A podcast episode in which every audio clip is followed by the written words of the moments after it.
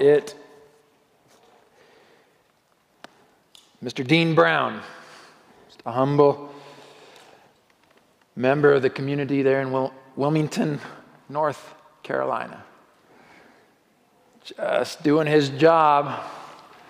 If you've built something you know, you got to get that home inspection. Come and checking out. Yep, everything looks good. No outlets in the wrong place.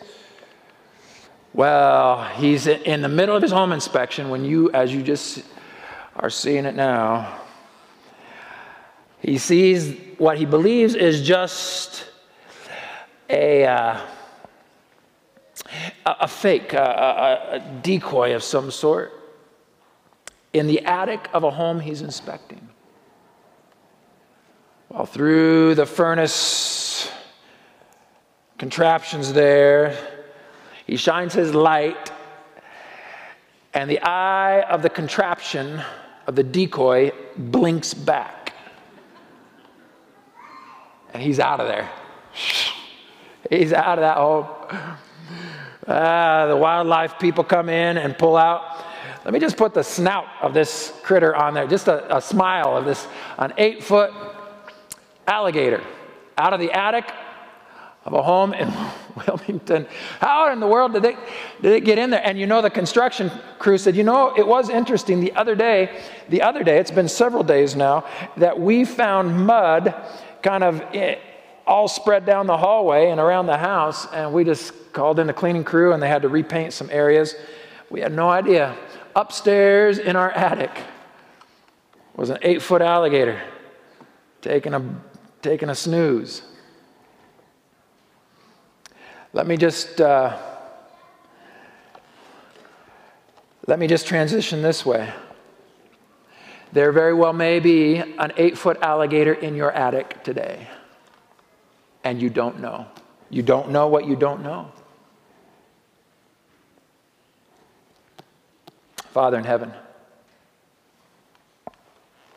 we pray that you would speak, speak to us individually. We're tired of pointing our fingers at everyone else. Today, we want your spirit to work in us, we pray. In the name of Jesus, amen. You know, you all probably recognize, realize the journey of our, our last week. This, this week, this, this week, three years ago, we had no idea what was going to hit us and how life would change.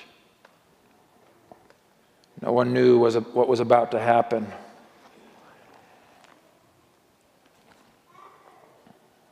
So maybe that today, as we turn to Joshua, going to Joshua, may it be today God says to you, I've got, you don't know what's coming next, so you've got to give me your heart. You've got to let me have full control. We're going to stick in this, this altar theme. We've ended the altar series. We, we're, we're going to kind of afterglow. The next couple of weeks, we're going to afterglow. We've got the Young Adult event next week, and then uh, I'll be in uh, privilege to travel to Palau to do a camp meeting this next week. I fly out to Palau, and I'll be back the following Sabbath to be here. And we're going to pick up the altar theme again.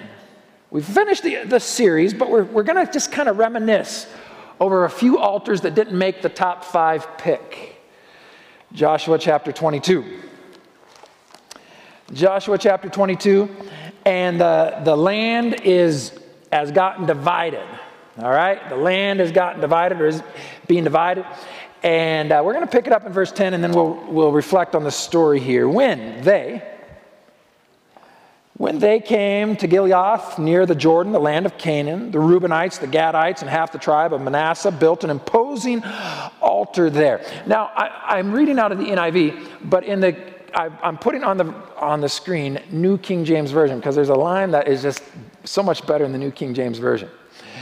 They built an altar, an impressive altar, an imposing altar, just, just an enormous altar there. And now, verse 11, when the Israelites heard that they had built the altar on the border of the Canaan in Gilead near the Jordan on the Israelite side, the whole assembly. Now, wait a minute, wait a minute.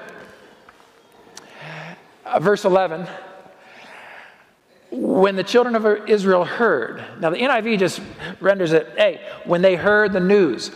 But the New King James says, no, no, no, it's a little bit more specific than that. When the children of Israel heard someone, someone, a nameless someone.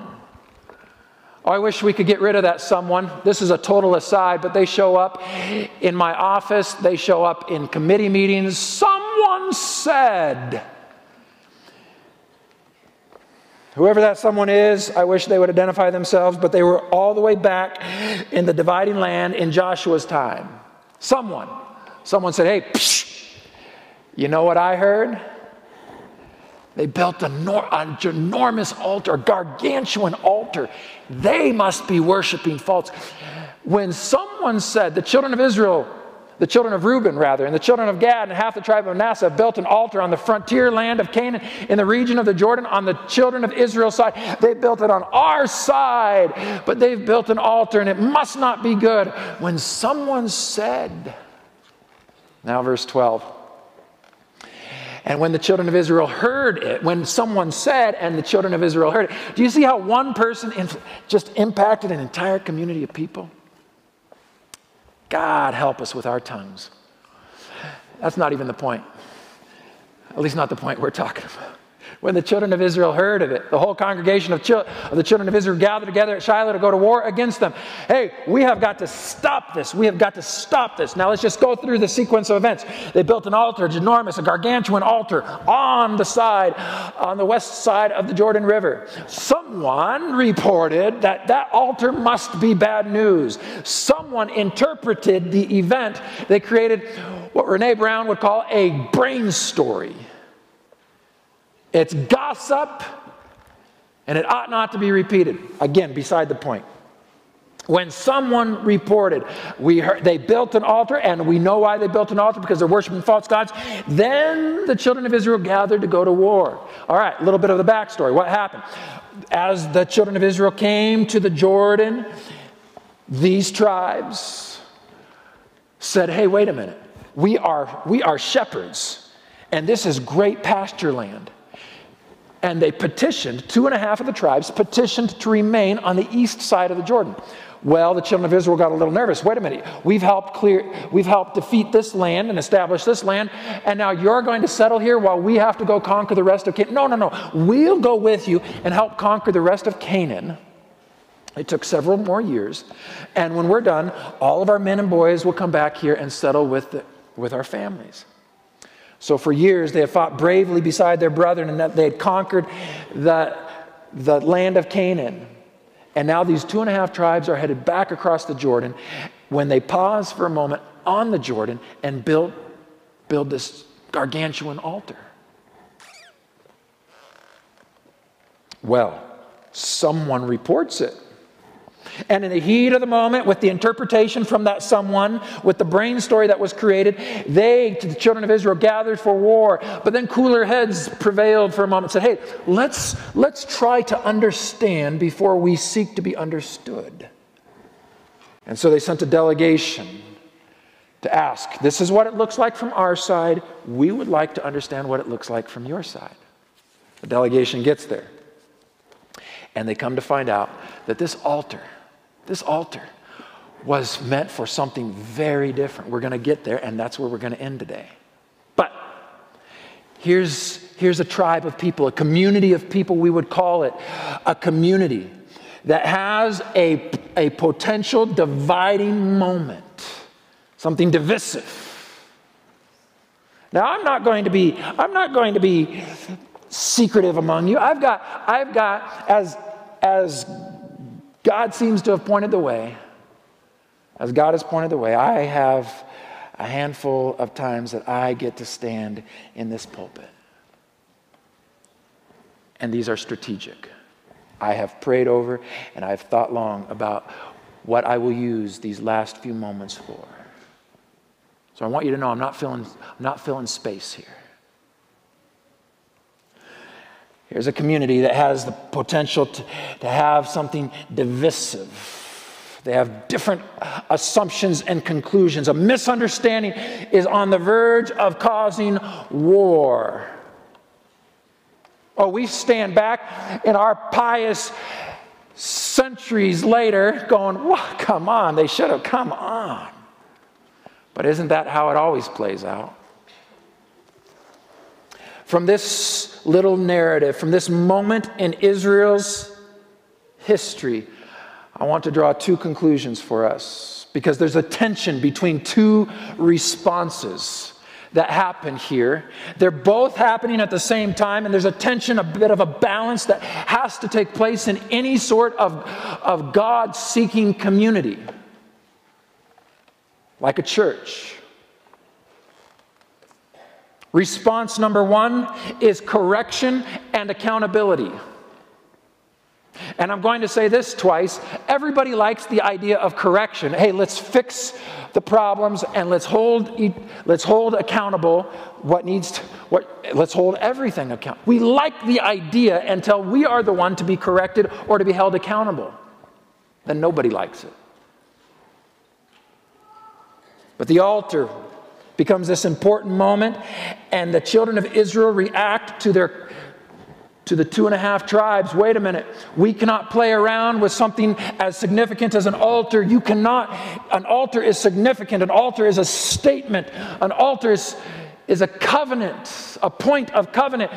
We have to be faithful to god. And so the children of israel respond with this Let's go to war. We would rather fight and destroy our very own flesh and blood than to allow error to exist among us.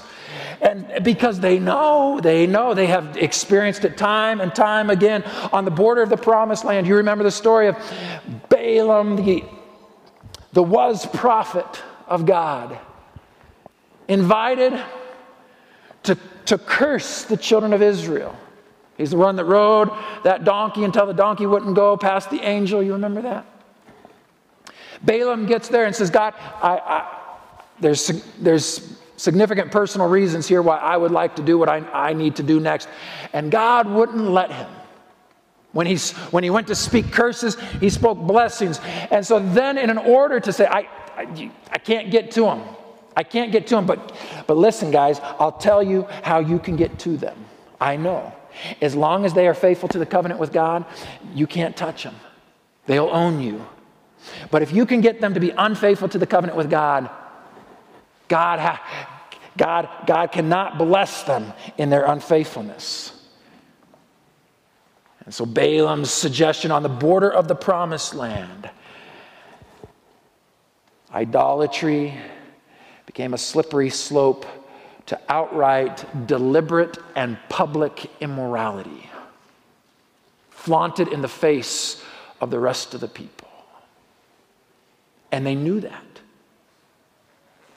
They knew that. I'm going to quote from two books today. Both I've just finished reading, and, and, and they speak. So I'm going to two books outside of Scripture. One is the book Patriarchs and Prophets. The words on the screen. Their iniquitous practices did that did that for Israel, which all the enchantments of Balaam could not do. They separated them from God. By swift coming judgments, the people were awakened to the enormity of their sin. What happened? When they slippery sloped down by accepting the practices, the pagan practices of the, of the world around them, a terrible pestilence broke out in the camp to which tens of thousands speedily fell prey. Tens of thousands of brothers and sisters, mothers and fathers, sons and daughters were lost. It was commanded that the leaders, the magistrates who led in this apostasy, be killed, and their bodies were hung up in the sight of Israel to show how severely God needed to deal with this. This wasn't just playing around. God had to be serious in order to save his community. They had to understand that God had a deep abhorrence to sin.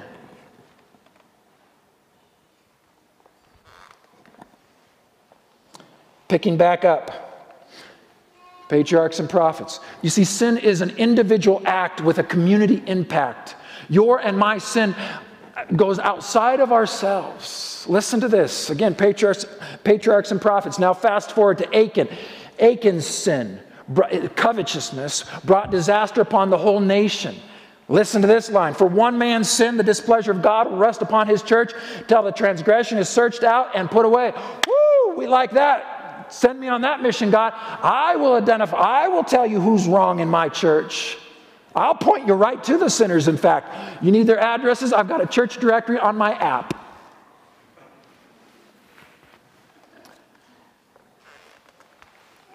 Oh, be careful. One man's sin for one man's sin, the displeasure of God will rest upon his church till the transgression is, transgression is searched out and put away. The influence most to be feared. I got to read it, read it right here. The transgression, till the transgression is searched out and put away. Keep reading. There we go. The influence most to be feared by the church. Oh, that's the list we want. Hey, I'll take notes on this part, preacher. The influence most to be feared by the church is not the open opposers, the infidels, the blasphemers. Oh, what is it then? I mean, those are bad news. But of an inconsistent, but of inconsistent professors of Christ. Those who sit in church and then Saturday night watch in their homes. Those who will teach and then talk ill of another. The inconsistent professors of Christ. These are the ones that keep back the blessing of God uh, of Israel and bring weakness upon his people. Oh, I told you to be careful.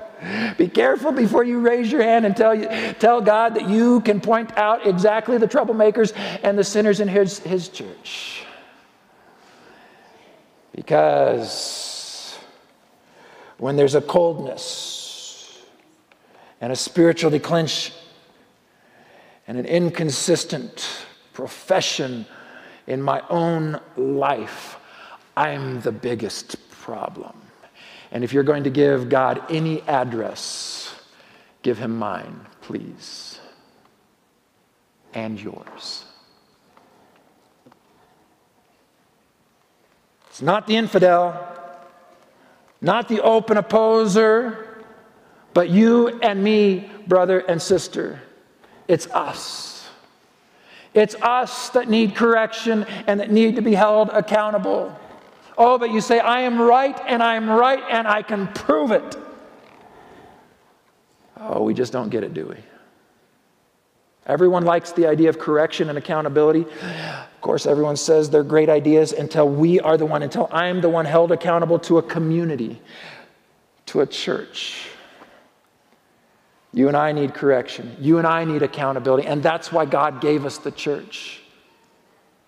That's why God gave a community, beloved, because you and I can read our Bible and be just fine at home, except we're not fine because there's something about a community, a people group that gets together and comes together and worships together and prays together and serves together. Something about being together. I love my wife with all my heart.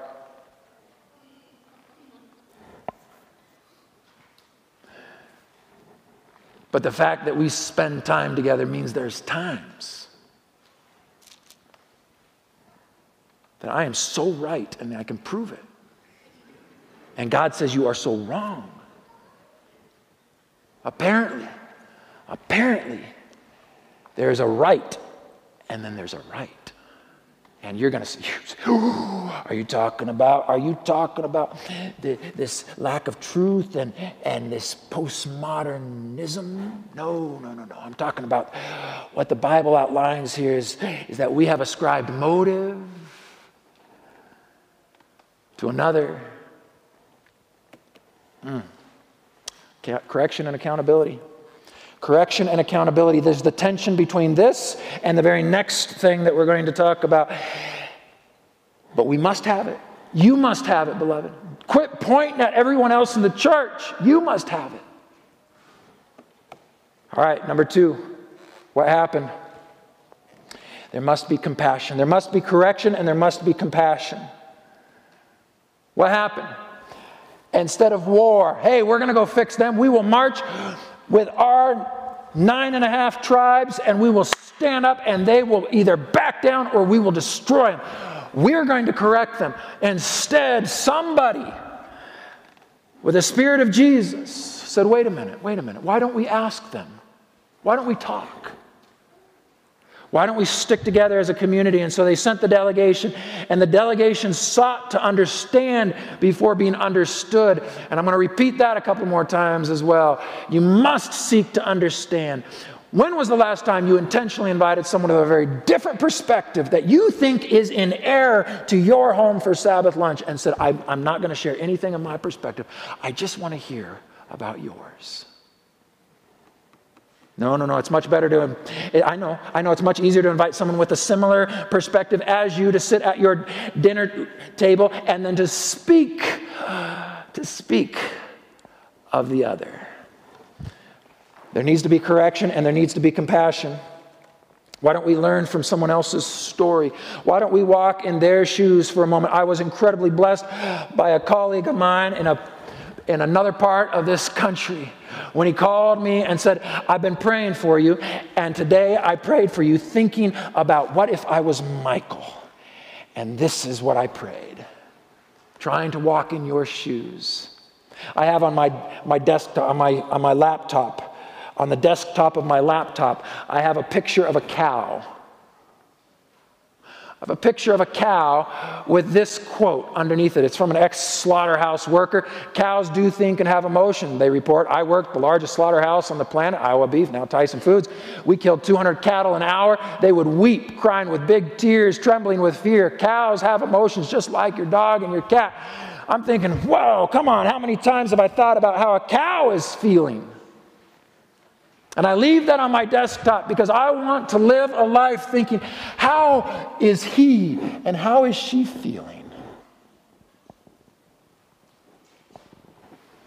Oh, be quick to correct. But with what sword you use. The tension existed in this moment over this altar. Are we going to correct and are we going to use compassion to do it? Back to patriarchs and prophets. No one has ever reclaimed, no one has ever, no one was ever, sorry, reclaimed from a wrong position by censure and reproach. These aren't my words. But many are thus driven further from the right path and led to harden their hearts against conviction. A spirit of kindness, a courteous, forbearing deportment may save the erring and hide a multitude of sins. That's apparently the, the the, the tension correction, accountability, and compassion. When I come with a spirit of kindness, courteous, forbearing, forbearing means I'm going to stick around with them. I'm not saying if they don't fix their problem, I'm out. I'm saying I'm with you. I'm with you. What's the result? What was the result on the banks of the Jordan? When those 10 representatives sought to understand instead of to be understood, what would have been understood is the delegation of the army. But they said, no, let's seek to understand. And there became a beautiful unity. I'm going to keep reading Patriarchs and Prophets.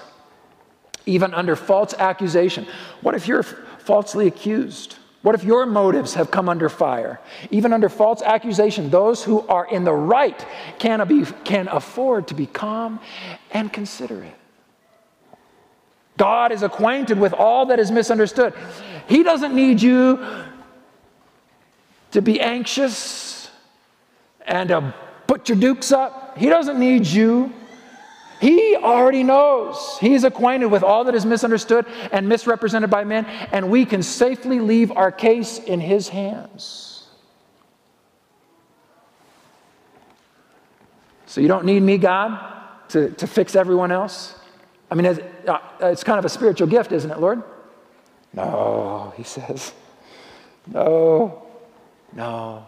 Keep reading patriarchs and prophets. Those who are actuated by a spirit of Christ will possess the charity which suffers long. Do you catch that?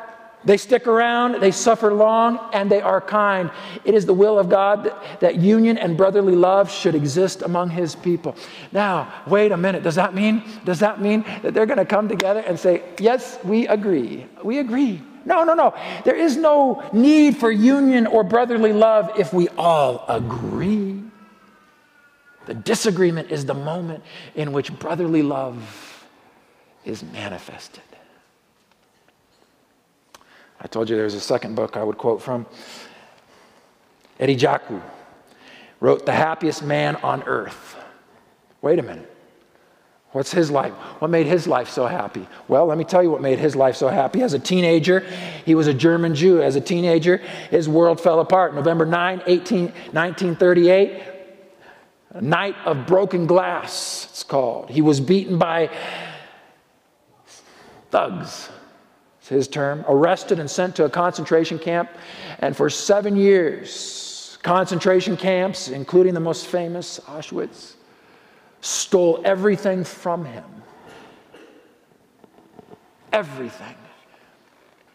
If you haven't read the book, just or, or any account of these concentration camps, it almost becomes too much to stomach as they describe how men and women would run to the electric fences and grab them in order to electrocute themselves so that the oppressors wouldn't have the satisfaction of killing them. The only thing they had left was to take their own lives. Eddie Jaku, who ended, who, who, who in his later years landed in Australia, says happiness is something we can choose. It's up to you. You can make this choice. It's, it's something that we can, we can choose. Nobody can take it from us. I want to keep reading. One more line from him. The most important thing, he says, I have ever learned. The most important thing, the greatest, the greatest thing you will ever do is to be loved by another person. Come on, Christians. Here's a man who has suffered I says, I'll tell you. I'll tell you where it comes back to. What about just loving someone else and being loved by someone? What? It's the greatest thing that can ever happen. Well, if you talk to Peter, if you talk to Peter, the disciple of Jesus, and say, Peter, what, what would you say about this? He would point us to 1 Peter chapter 3. He would point us to 1 Peter chapter 3 and verse 8. He would say, Listen, listen, let me tell you about this. 1 Peter 3, verse 8, though, I think it's 2 Peter. You're following along, you say, Oof, I'm not, I'm not seeing it. Yeah. Finally, he says, all of you, be like minded, be sympathetic, love one another, be compassionate and humble towards each other? Really? Do not repay evil with evil, but God, you don't know, with insult with insult. On the contrary, repay evil with blessing, because to this you were called so that you may inherit a blessing. Where did he get that from? Wait a minute, have we heard that before? Jesus says in John 13 and verse 35, by this everyone will know you are my disciples when you love, when you love each other. And going back to Eddie Jaku, he says, Yeah, yes, yes. Love is like all good things in life, it takes work, it takes time. You can't just, love, love doesn't just come easy. That's lust, however you want to describe it. But love means you stick around when somebody disappoints you, when somebody hurts you, when somebody disagrees with you. It takes time, it takes work. And so, this tension on the border of the, of the promised land between God's people, his community of faith. Apparently, we can do the right thing in the wrong way. What if we do the right thing in the right way It means that we hold each other accountable. We allow ourselves to be held accountable, and we do it with long suffering, compassion. We're here to stay. I'm sticking with you, brother. I'm sticking with you, sister. Oh, this has a thousand interpretations in marriage as well, in our own personal relationships. I'm talking the community of faith. But you take it and apply it to your life. Melanie and I are preparing for a marriage seminar where we have to give a little bit later this spring. We get to give, I should say, we get to share in another conference, a marriage retreat. They've asked us to speak for it. Melanie said something to me this week on one of our runs that she didn't know was a note in my message already. She said, You know, most of the problems in marriage are going to stem from a personal disconnect with Jesus. If I fix my journey with Jesus, it will fix a marriage relationship. Let's tell the people how to fix their journey with Jesus. And we'll save their marriages, we'll build their marriages. If you fix your journey with Jesus, most of the problems in your church will go away. You said, You don't know the problems in my church. You don't know what so and so and what so and so's are doing. Because someone told me, yep, someone, they're still around. Beloved, do you get it? Our own defensiveness of what we believe is right, our own seditious attack on others who disagree with us, our own covetous way that's the problem. The inconsistent profession of Jesus is what needs to be held accountable. And it can only be held accountable if I, if I raise my hand and said, oh, I need, I need the work. I need, I need Jesus to fix me. It's not him and it's not her. It's me, Jesus.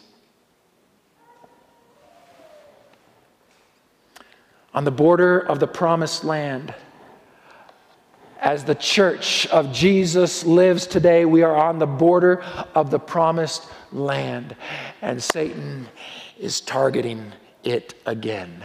Within the community, he says, I've got to get them. I've got to get someone to say to someone, and someone to say to another, and then I will cause a separation, and they will attack each other because I can't beat them as long as they're together with Jesus. And so, on the border of the promised land, next to the Jordan River, two and a half tribes, unbeknownst to them, doing what they believed God had called them to do. They were trying to be faithful. They were trying to be faithful. Imagine that someone trying to be faithful, and the others saying they are, in fact, being unfaithful. Uh, but as they came together and they sought to understand before they, they were understood, they found out.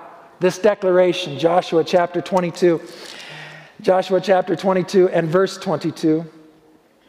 This is their response. The mighty one, the God, the Lord, the mighty one, God, the Lord, they repeat it. He knows our hearts. Our hearts were just trying to be faithful to Him. Let us tell you what we really were trying to do. We were trying to be a witness between us and you and the generations that follow. They will know that we are together. The very thing that they meant for good was interpreted as wrong. And that's how Satan plays the game. Don't let him win. And they named the altar witness. They named it witness. So that the generations that would come after them, after you and I are off the scene of Campion or the Christian church, those that would come behind us would say, Look, they were held, holding each other accountable and they were holding each other in compassion. We want to be a part and we want to perpetuate that community until Jesus comes. By the way, Jesus' prayer as he bowed his head in John 17 and verse 20 was I, I pray not just for these that are here right now, but I pray for those that will believe in me through their collective, their joint mission and message. You can be right and lose. My prayer is not for them alone. They're not just on their own. They need accountability. Beloved, I am correction, yes, but make sure it starts with you and me. And then compassion. That tension that must coexist. That's an old story. It's an old rock story. Coming out of, out of Arizona. Roy Whetstine going to a going to a, a rock show. He almost skipped it, but then he had other reasons to be in town, and so he, he landed in town and said, I'll go for a day. He skips over the finely polished rocks and he gets down to, to just the Tupperwares, the, the, the butter dishes, Tupperwares that just have rocks in the rough. It's kind of behind everything else, the, the, not the pretty stuff. And he says, he said, I, I came across a Tupperware dish and I recognized wait a minute, there's something here. So I said, he said, I talked to the, to the gentleman who said, Yeah, I collected these up in, Emerald, in the Emerald Creek area of Idaho. I, I just kind of got a bunch of these together and brought them down. Uh, they're marked for $15 each. And, and Roy looked at him and kind of sized him up and said, uh, you want $15? Ah, no. He said, I'll give it to you for 10. I, I, if you're willing to buy something, I'll give you for 10. Roy bought. Roy bought the world's largest saf- star sapphire ever found, size of a potato, they say, for $10 in Tucson, Arizona, and now holds a $2.8 million gem. When asked, Do you feel bad about not paying the full $15? Not all, he says. Not all. I have no qualms about paying $10. When a man places a price on something he sells, that's what it's worth to him. What is it worth to you? What is the honor and the glory of the bride and the body of Christ worth to you? I'm telling you, I'm telling you, for, for a, a simple gesture of compassion, for a simple approach of long suffering and love, for a simple, under, for a simple uh, process of seeking to understand before you are understood, for a $10 act, you could buy the body of Christ. $2.8 million. Doesn't even touch it. You know what it is? Melanie's right, as she most often is. Marriages would be saved if men and women would be right with Jesus at their personal altars.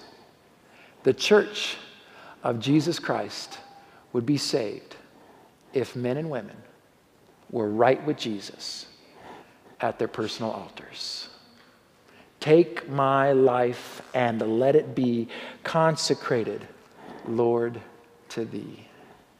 Take my hands, my voice, my silver, my gold, my will. Take my love, all of these, all of them, ever and only, all for thee. Hallelujah and amen. Please join us in singing Take My Life and Let It Be.